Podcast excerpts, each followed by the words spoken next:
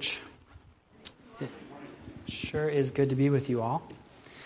BJ made a, a good thing, or said a good thing that I forgot to tell you guys about.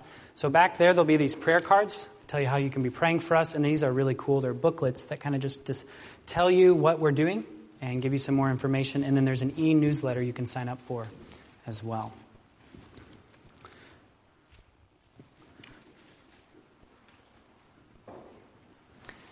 Have you ever been in a situation where you knew what to do, but you either didn't know how to carry it out or you didn't have the tools to do it? This past Tuesday, my family and I were traveling back from Vermont, and we got a flat tire just outside of Indiana as we were going into Ohio, and we broke down on the interstate. Now, normally, I would just go grab my tools or use a buddy's shop because I know what to do with a tire that goes flat. But in this case, our van was crammed packed full of suitcases and snacks, and all I had was the dinky little jack and the little tire iron. So I get out, I'm looking at the van, and I'm trying to unloosen the lug nuts. They're tight. I'm starting to strip the nut. I try to get the donut out, but because the van has a flat tire, it's too low to the ground. They put the donuts underneath. Now it's wedged under there. I can't get the donut out. And I can't get the jack underneath to get the donut out because it's sand, and the jack doesn't work well on sand. So, as you can tell, this was not like the Oklahoma musical. I did not have a beautiful feeling that everything was going my way. It was miserable. It was hot. I have four daughters. You can imagine the scene. Miserable. I am not equipped to handle this right now. So I had to do what no man likes to do. I called for help. 30 minutes later, we have a tow truck on site. He takes me to the tire shop. 45 seconds to get the tire or to get the van jacked up, 30 seconds with a pneumatic drill gets the lug nuts off. It took longer for me to talk to the front desk person than for the tech to change my tire out. He had everything he needed. He was equipped for the task. You guys know what I'm talking about. These kinds of scenarios where you know what to do, don't have the tools, or you don't know how to carry it out with what you have. That can be uh, school. We go to med school. We go to tech school. We go to school for all kinds of things. We know the what. We need help with the how. Well, something similar can be said about the Great Commission. As good Baptists, we know the Great Commission. I think we have to recite it before we can even be baptized. We know that we are to go and make disciples of all nations. That's the what. But knowing the what isn't always enough. Being equipped is essential. We need to know the how as well. So, how does Christ equip and empower his disciples for the Great Commission? How did he do that with the apostles? What did he do with them? What did he teach them? Closer to home for us, what is it going to take for you and me to live on mission and faithfully carry out the task given to us by our Lord and Savior? I believe Luke 24, starting in verse 36, is where we get to see Christ equipping and empowering the first disciples to make them ready for the mission. So if you would turn to Luke 24, starting in verse 36. I'm going to read verses 36 through 43. As they were talking about these things, Jesus himself stood among them, and he said to them, Peace to you. But they were startled and frightened and thought they saw a spirit. And he said to them, Why are you troubled? And why do doubts arise in your hearts? See my hands and my feet, that it is I myself. Touch me and see. For a spirit does not have flesh and bones as you see that I have. And when he had said this, he showed them his hands and his feet. And while they still disbelieved for joy and were marveling, he said to them, Have you anything here to eat?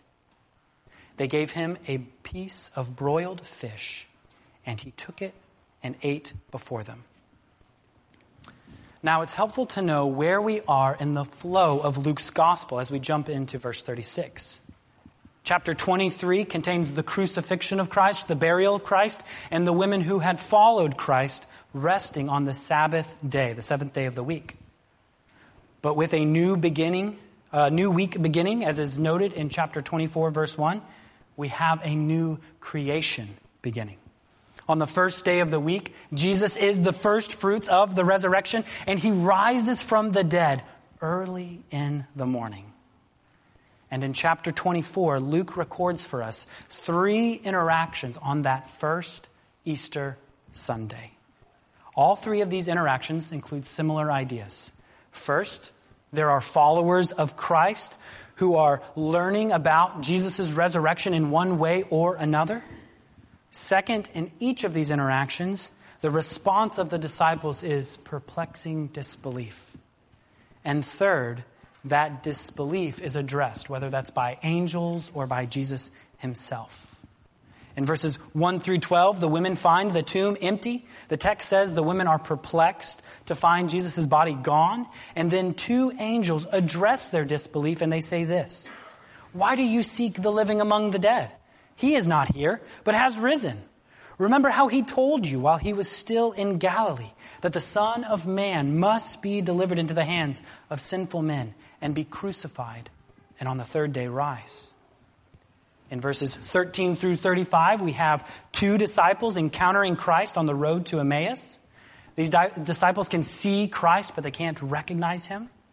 The two men are referred to as being sad because they had hoped Jesus would be the Savior of Israel, but now he's dead by crucifixion.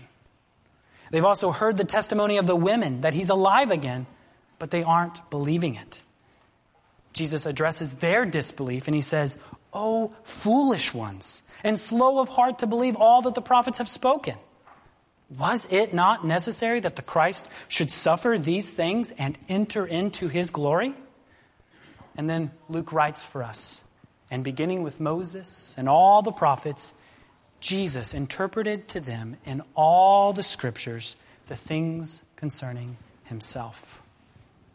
Now we come to our passage the third interaction on this Easter Sunday. It's happening late in the evening. And it has the same three ideas occurring in verses 36 through 43. Resurrection encountered, followed by perplexing disbelief, and that disbelief is addressed. The interaction begins in verse 36 with Jesus appearing in the midst of the disciples. They're talking to the two who've just ran back from Emmaus. They've seen Jesus and they want to tell the disciples about him. And as this is all going on, this commotion is taking place, Jesus appears in the midst of them and he says, Peace to you. Though that was a common greeting in their day, it has taken on a whole new meaning now that Christ has raised from the dead. Before the crucifixion, Jesus had told his disciples in John 14 that he would give them peace when he said, Peace I leave with you. My peace I give to you. Let not your heart be troubled, neither let them be afraid. And after conquering sin and death for his people, Christ is now able to give that peace to his people. But because the disciples aren't comprehending what's going on, they're doing the opposite of what he said. They are troubled they are afraid, as if it couldn't possibly be Jesus back from the dead. They think it's some sort of spirit. And in verse 38, Jesus responds to them asking, Why are you guys troubled? And why do doubts arise in your hearts? This question communicates that Jesus' disciples aren't responding the way they ought. They are just like the women early that morning, the disciples that afternoon. What should be obvious is not obvious, though Jesus had said it would happen on numerous occasions. Rather, the disciples have trouble doubting hearts. Then Jesus commands them in verse 39 See my hands and my feet, that it is I myself. Touch me and see. Jesus is saying that there is no need to wonder or to doubt if he is some ghost, because Spirits don't have flesh and bone bodies. He's saying, I'm right here, guys. Look at me. Touch me if you have to. See my hands. See my side pierced for your transgressions. It's really me. But verse 41 tells us that the disciples are still concerned. They have a stiff arm out. The verse reads, They still disbelieved for joy and were marveling. I think, based on the context, that this, that this disbelief isn't unbelief, because their disbelief is in the midst of joy and marveling. This isn't an unbelief that says, You're not Jesus back from the dead.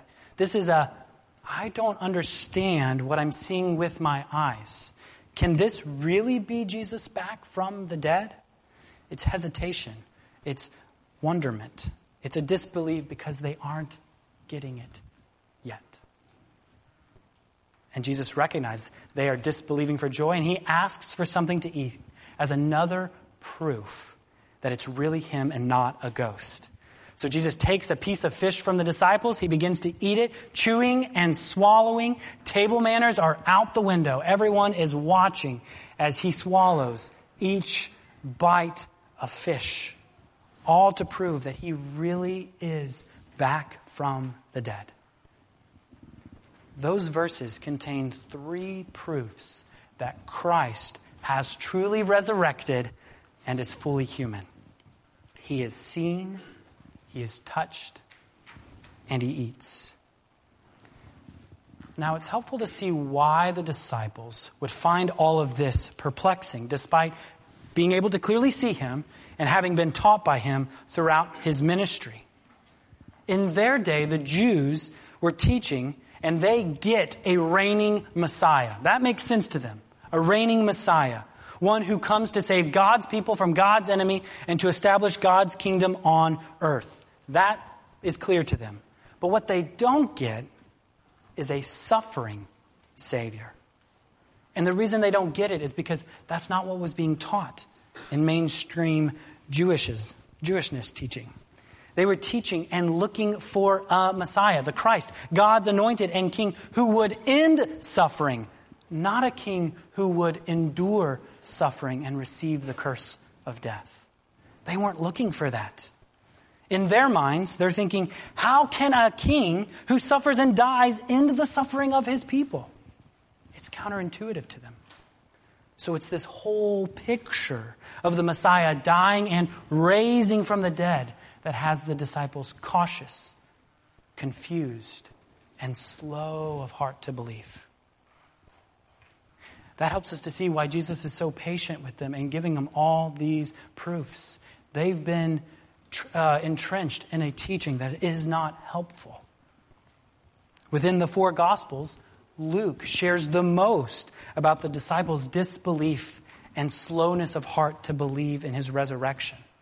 He's giving them these proofs so that they would be sure of the resurrection, that they would be confident that Christ really has raised from the dead. He wants them to have a sure faith.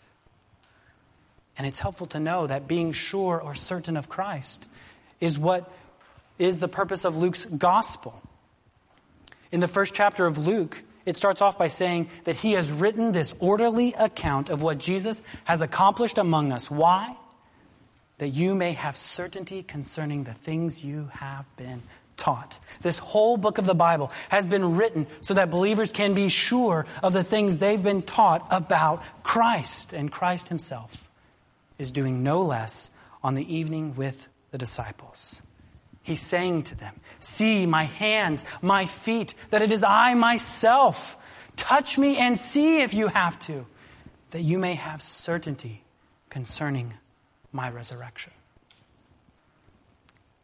So we can see that Jesus is calling the disciples to a sure faith based on seeing him back from the dead with their own eyes. If Christ's disciples are going to go and make disciples, they're going to need a sure faith to carry out the mission. They won't be able to do this if they are doubting, if they're wondering. They're not going to be confident, boldly proclaiming Christ to the lost. Now, in the last half of our passage, Jesus continues to equip and empower the disciples by showing them that the gospel message really is Scripture's message that his death, his resurrection, his salvation of sinners from all nations is what the Bible has been saying this whole time. And he's going to empower them by sending the Holy Spirit to ensure his disciples can carry out that task of proclaiming him to the ends of the earth. Would you look with me at verses 44 through 49?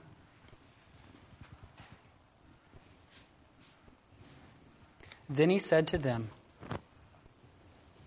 These are my words that I spoke to you while I was still with you. That everything written about me in the law of Moses and the prophets and the Psalms must be fulfilled. Then he opened their minds to understand the scriptures. And he said to them, Thus it is written, that the Christ should suffer and on the third day rise from the dead, and that repentance for the forgiveness of sins should be proclaimed in his name to all nations beginning from Jerusalem. You are witnesses of these things. And behold, I'm sending the promise of my Father upon you. But stay in the city until you are clothed with power from on high. Now it's helpful to notice here that there are no imperatives or commands when Jesus discusses the Great Commission. He's not trying to command them to go out. No, he's helping them to see his atoning work, his resurrection and commission within the scriptures. He's equipping the disciples for the Great Commission. He's not giving them the command to go, as we see in Matthew 28. And Jesus begins his instruction by telling the disciples that his death, his resurrection are not an add on to God's word, but they're the very fulfillment of all the scriptures. You can see that in verse 44. He mentions the three sections of the Old Testament. He says it's in the law of Moses, Genesis through Deuteronomy. It's in the prophets. It's in the writings. He refers to the book of Psalms, which stands at the beginning of the writings. And what Jesus means by fulfillment is that the Old Testament's message is ultimately about Christ and His redemptive work for sinners. That's the one thing you should get when you read through the Bible. The gospel is not like one of those many instrument solos within a symphony, one of many messages within scripture. No, it's the melody heard softly all throughout the symphony and everything crescendos and culminates with Christ. The gospel is what the whole symphony of scripture is about. And he wants his disciples to be clear on that. So starting in verse 45, we are taught that he opens their minds by explaining the scriptures, just as he did on the road to Emmaus, as you can see in verse 32. And the things that he instructs them from the three sections of the Old Testament are the three major topics of the gospel.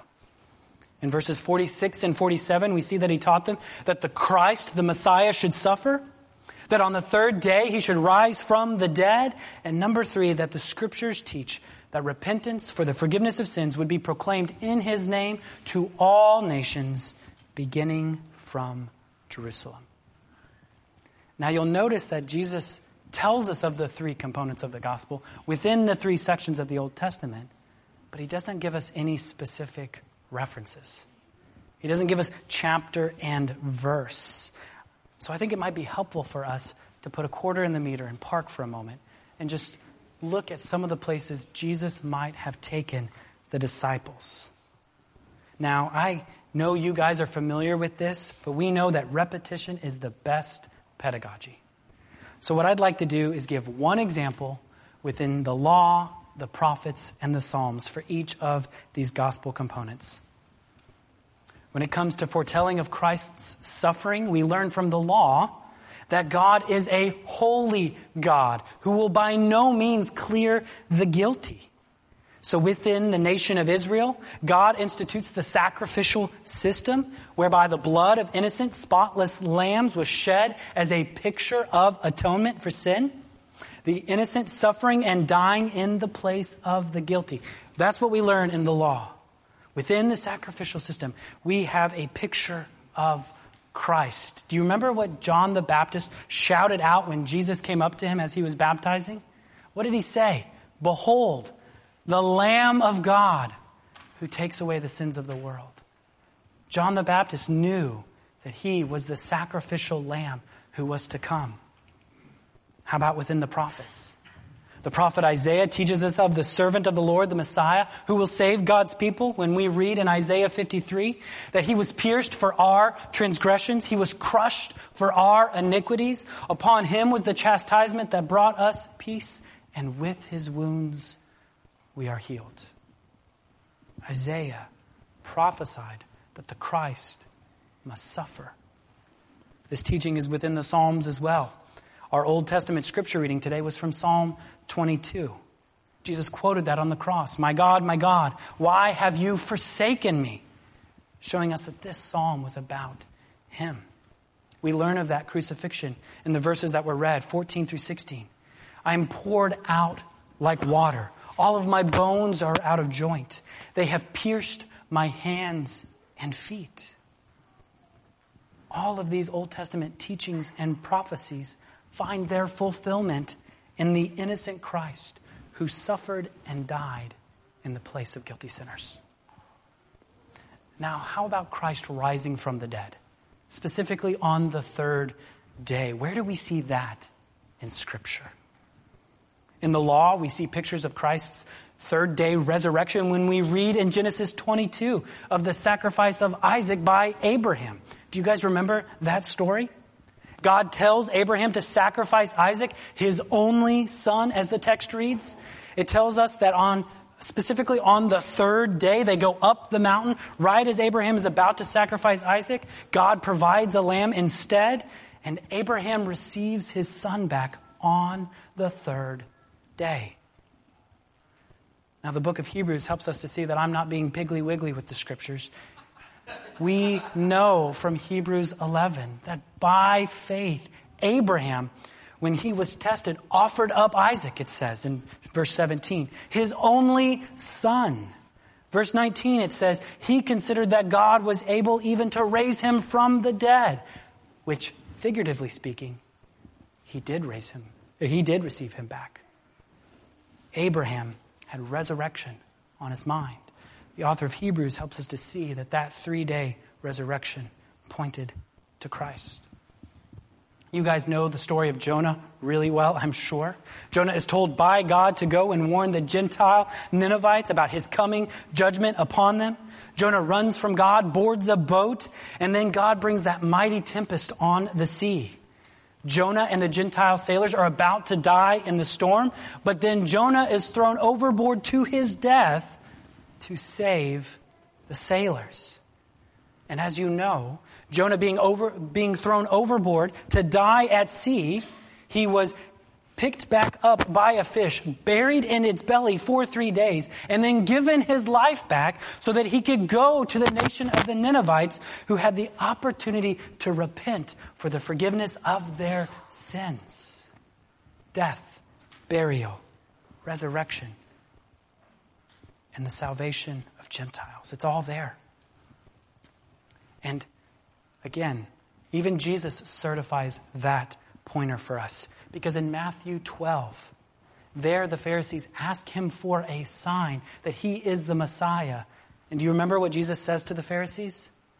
No sign will be given to this generation except the sign of Jonah. Jonah pointed to, pictured Christ for us. Oh, brothers and sisters, let us see all the prophecies and pictures of our Lord in the scripture. He's everywhere. He's everywhere. We see the resurrection in the law, we see it in the prophets, and we see it in Psalm 22 again. Do you remember when we were reading verse 21? It says there, You, God, rescued me from the horns of the wild oxen. After being laid in the dust of death, he's been rescued. That's resurrection rescue from death. All throughout scripture, we read of the gospel in prophecies and pictures. Jesus of Nazareth is the very Christ we had been looking for. He's the coming anointed one who knew no sin, who was the spotless lamb of God. He was pierced for our transgressions and he was crushed for our iniquities. And three days later, he raised from the dead for our justification. Brothers and sisters, that's Scripture's message. It's right there for us. It tells us the old, old story of Jesus and his glory. How about this salvation being proclaimed to all nations? When it comes to finding this gospel component within the law, I hope the blessing of Abraham just comes right to your mind. The blessing of Abraham, that he would make them in, make him into a father of a great nation, Genesis chapter 12. And then through this nation, he was going to bless all the families of the earth. From the very beginning, the blessing of salvation is going to go to the ends of the earth. Now we know that salvation begins with Abraham's family, Israel. It goes through them. It must be through Jerusalem because salvation is of the Jews, John chapter 4. And then it goes to the ends of the earth. The prophet Isaiah, verse, chapter 49, verse 6 says, I will make the Messiah a light for the nations, that my salvation may reach to the end of the earth. It's all there. And then it's all over Psalm 22 as well. We read in verse 27 All the ends of the earth shall remember and turn to the Lord. All the families of the nations shall worship before you, O God. It's there. One message from Scripture. It's all about Jesus. My prayer for us is that we would never hear the words of Jesus. O foolish ones, and slow of heart to believe all that the prophets have spoken. Rather, I want our hearts to burn within us like the first disciples upon seeing our Savior in all of Scripture and to become convinced that Christ's work of salvation is the message of Scripture. That's what Christ was after with his disciples, and he's after that with us. A sure faith based on eyewitness evidence and a conviction that the gospel message is Scripture's message. And that's all crucial because of verse 48. Because Christ's disciples are his witnesses to the world. They've got to be clear on what they're going to say, and they've got to be clear that it is true. If they're going to give their lives for the gospel mission, they have to be convinced that Christ's resurrection is real and that the gospel message isn't some man made message, but what God has been saying this whole time. Now, in our last verse, we learn of the Spirit's empowerment for the mission. Jesus tells them in verse 49 And behold, I'm sending the promise of my Father upon you. But stay in the city until you are clothed with power from on high. Just think about how comforting these words would have been to the disciples. They had just scattered and fled on the night of his betrayal. And now they're getting entrusted with the gospel as he ascends to the Father. They're not going to be left alone because of the Spirit's empowerment, they'll turn from the scaredy cats to the ones who were bold unto death. That's what the Spirit does in this bumbling band of disciples. God's own Spirit is going to empower the disciples for God's mission. It's empowerment that the Spirit does. We learn that in Ezekiel 36, among other places that it's God's Spirit who works in us and empowers us to live out His commands. The Lord declared in chapter 36, verse 26, And I will give you a new heart, and a new spirit I will put within you. And I will remove your heart of stone from your flesh and give you a heart of flesh. And I will put my spirit within you. Why? To cause you to walk in my statutes and to be be careful to obey my rules. That's empowerment language. The Spirit is going to empower the disciples.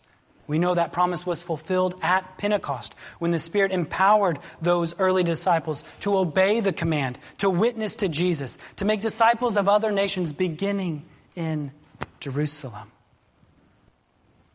So that's the teaching of Luke 24, 36 through 49.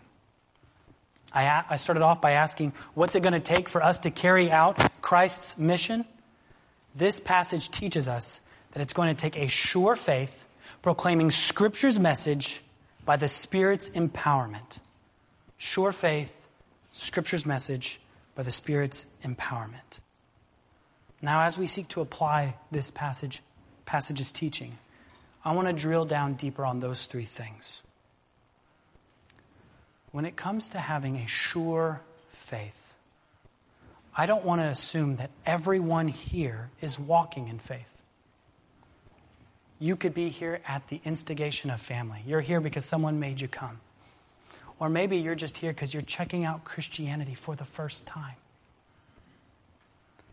I want you to know that the command for you to repent for the forgiveness of your sins and to put your faith in Christ's work for sinners on the cross is not a command to blind faith. It's not a command to blind faith. It's not a command to suppress knowledge and blindly believe. No. In putting your faith in Christ for the forgiveness of your sins, you can have certainty concerning the things you've been taught this morning. Just as Jesus was crucified publicly, he rose from the dead publicly. The four Gospels share of multiple occasions on which Jesus showed himself alive again. Acts chapter 1 teaches us that Jesus presented himself alive after his suffering by many proofs for 40 days. 40 days of eating and chewing and people watching him swallow and touching his side and his hand. 40 days of people seeing him. This isn't just some speculative resurrection. He rose from the dead and he showed himself to many people by many proofs. The apostle Paul writes in 1 Corinthians 15, 6, that more than 500 people saw him on one occasion. That's more than we have here this morning. All of them seeing him, touching him if they want to. They got to see him back from the dead. Dear unbelieving friend, this isn't a blind faith that you're being called to. There is physical eyewitness evidence of the resurrection. Not only that, there's scriptural evidence. This, this teaching isn't man made. Jesus took the disciples through the, through the scriptures that were written a thousand years before he was ever born to show this was all about me. You can't manufacture that. You can't make that up. He proved from Scripture that He was to come to die and to be raised for sinners. Dear unbelieving friend, you've got eyewitness evidence, you have scriptural evidence. This faith is real. Please, I call you this morning to repent of your sin, to believe in the one who died for sinners, that you might have life eternal. But the call to believe and have a sure faith isn't just for the unbeliever, it's for us as well. We can have times where we struggle with our faith. Genuine believers can struggle with doubt and go through seasons characterized by weak faith. So maybe that's you this morning. You need to hear the call of Scripture to have a sure faith that He died and that He rose, that He saved sinners of all stripes this morning. I want to ask you is there anything going on in your heart and mind that would have Christ saying to you, Why are you troubled? And why do doubts arise in your hearts? Now, it might be helpful to step back and ask yourself what might be causing those doubts.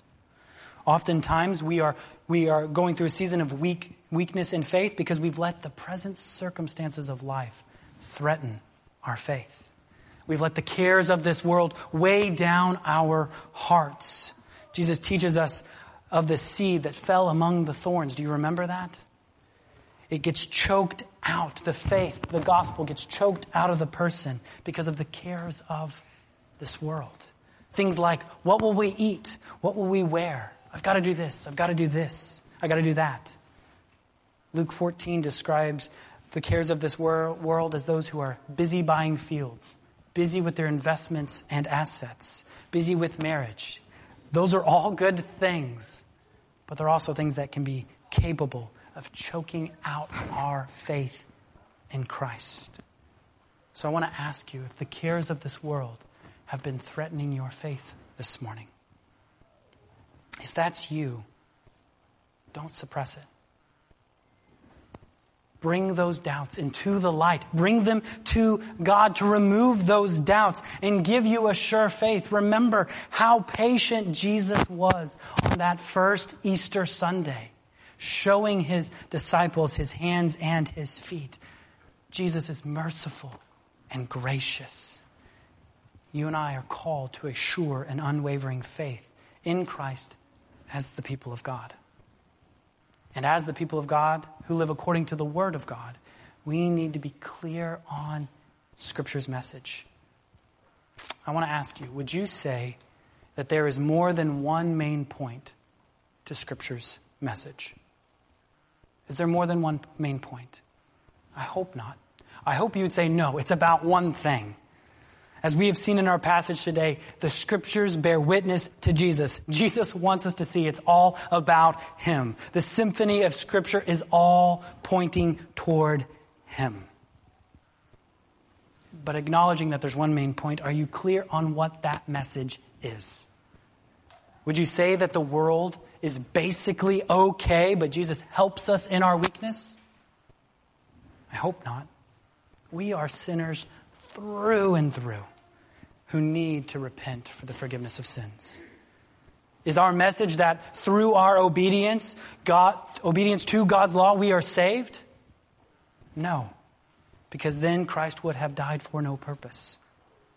Perhaps more current is Scripture's message about racial reconciliation or providing for those in poverty.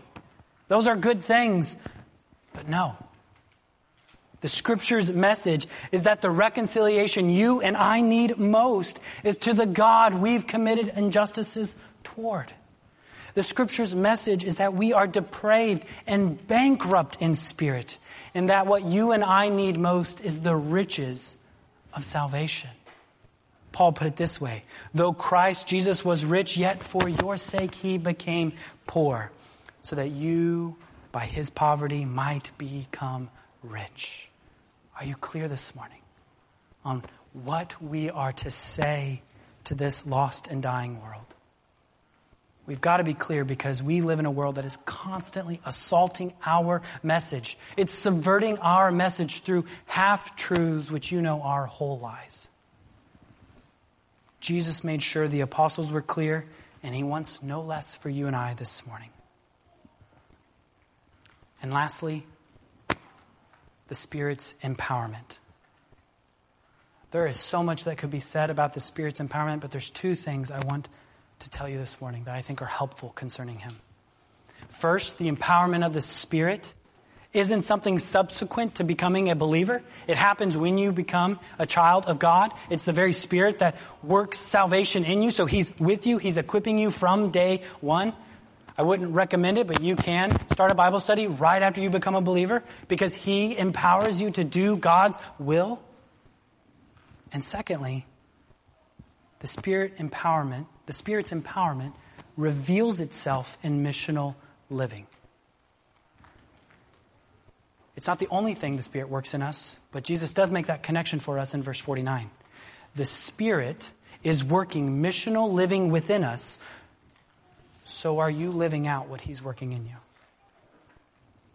I think from Scripture we can see that the missional fruit of the Spirit is praying, sending, and going.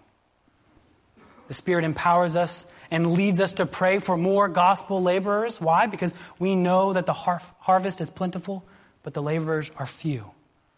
We'll be praying according to verses like 2 Thessalonians 3 1, that the word of the Lord may speed ahead and be honored in places that are unreached and irreligious. We will be looking to send others locally, regionally, and globally so that the lost may hear, believe, and be saved. And we will be going. Going and sharing when the Lord gives us an opportunity and a conversation to bring up Christ.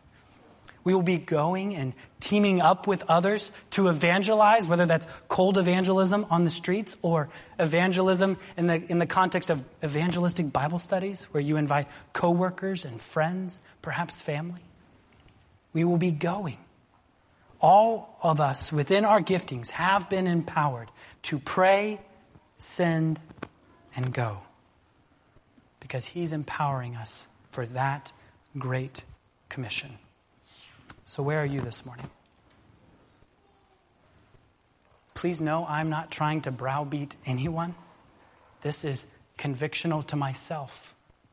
To be bold, to pray fervently, to be sending, to be going myself. This isn't easy. None of the fruits of the Spirit are easy. But He's working in us to produce these things for His glory. I want you guys to see this as an opportunity to recognize what God might be calling you to do. We all have a place on the gospel net to throw together, to pray together, to do it all together, and let God get the glory as He brings in the catch that He has for His glory. Would you pray with me?